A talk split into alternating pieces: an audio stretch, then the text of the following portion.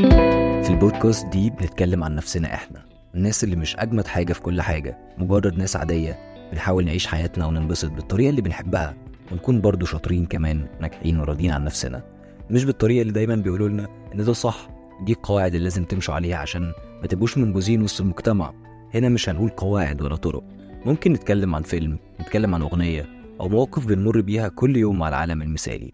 زيكم أنا شادي محمد. ده بودكاست أن تكون حرا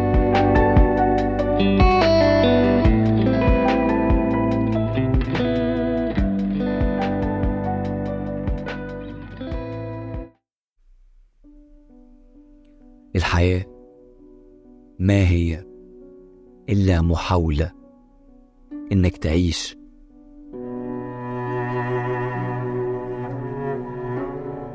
الإنسان لازم دايما يحاول إنه يعيش مادام لسه بيتنفس. ده اختيارك. عشان ما تتحسرش في يوم إنك كنت جبان. منطقي إنك كل ما حاولت مرة واتنين وتلاتة واربعة كل ما زادت احتماليات نجاحك. بس برضو ممكن ما توصلش للنجاح ده. وارد إن إنسان يعيش حياة كاملة بيحاول وما يوصلش لحاجة كبيرة في الآخر ما يوصلش للشيء اللي كان بيحلم بيه. في حكمة بتقول من جد وجد ومن زرع حصد. في الحقيقة من جد ممكن ما يلاقيش حاجة لأنه ما كانش محظوظ كفاية. ومن زرع ممكن ما يحصدش حاجة. مين عارف؟ ممكن تيجي عاصفة تشيل كل اللي زرعه. هي دي الحياة غير عادلة وأي محاولة لجعلها قاعدة رياضية هتجيب لصاحبها الكآبة والشقاء. عشان كده أول حاجة لازم يفهمها الإنسان هو إن الحياة ممكن تمشي عكس ما كان عاوز رغم إنه عمل كل حاجة وإن الخطأ مش لازم دايما يكون من إنه هو. لكن من الحياة نفسها دي طبيعتها وشخصيتها. وده اللي ما فهمتهوش روث فيشر في مسلسل 6 فيت أندر اللي لما لقيت نفسها لوحدها. ما عاشتش حياتها. قعدت في الظل طول السنين اللي فاتت. تاخد بالها من ولادها. تهتم بالبيت. بس ولا يوم فكرت في نفسها. ما حاولتش يكون لها حياة بتاعتها. حياة خاصة. لما مات جوزها عرفت لأول مرة مأساة هذا الوجود.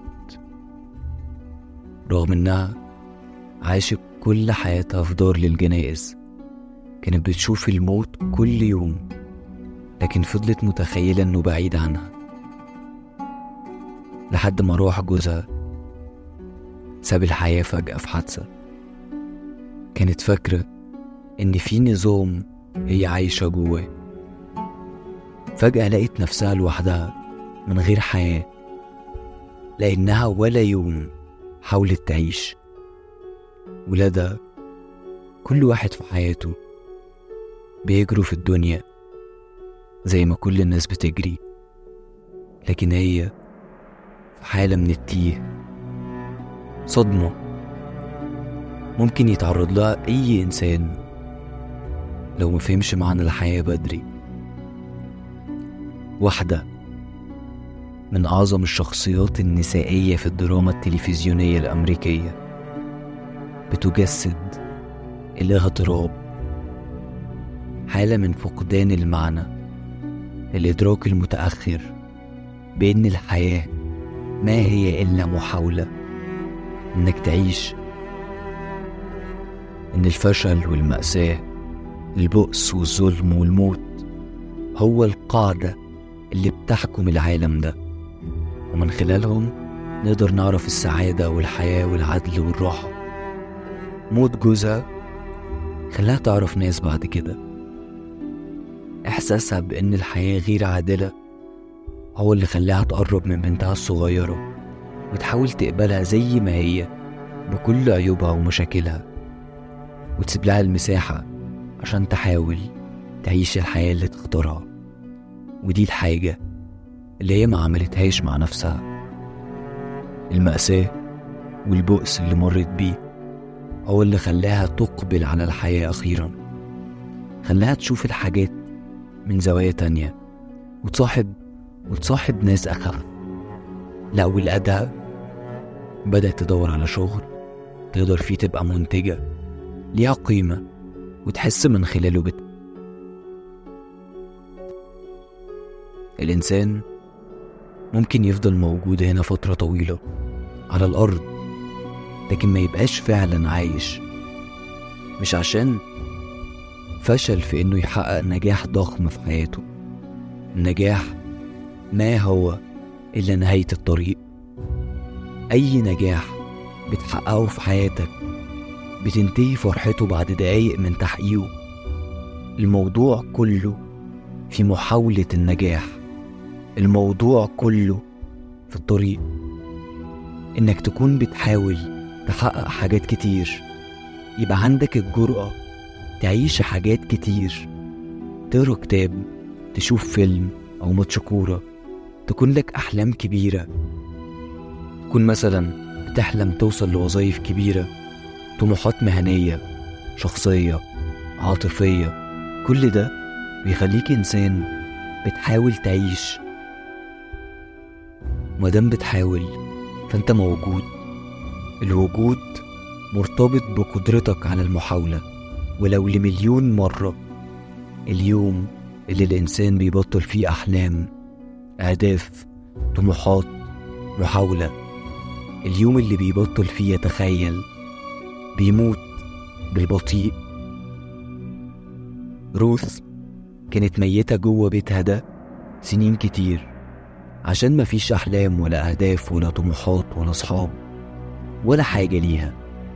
ما بتحاولش تبقى حاجة أو توصل لحتة. هي بس موجودة عشان تؤدي دور واحد بس. ولولا صدمة موت جوزها عمرها ما كانت هتاخد بالها من ده. الحياة في أحسن الأحوال هي محاولة إنك تعيش. لكن على الرغم من ده لازم تسأل نفسك دايما أنت لسه بتحاول تعيش؟ ولا خلاص قررت تكتفي بوجودك ده. عشان الوجود إحنا مش مسؤولين عنه لكن المحاولة هي القرار اللي أنت لوحدك هتتحمل مسؤوليته في نهاية الطريق. الحلقة دي خلصت. لو عجبتك وعاوز البودكاست دي تكمل ومش عارف ممكن تدعمها إزاي. ممكن تبعتها لأصحابك أو للقريبين منك. ممكن تعمل follow أو rating للحلقة أو تقييم عشان ده بيساعد فعلا. البودكاست موجودة دلوقتي على ابل بودكاست وجوجل بودكاست وسبوتيفاي وامازون ميوزك وكل البلاتفورمز كل اللي هتعمله إنك تكتب اسم البودكاست في مكان منهم.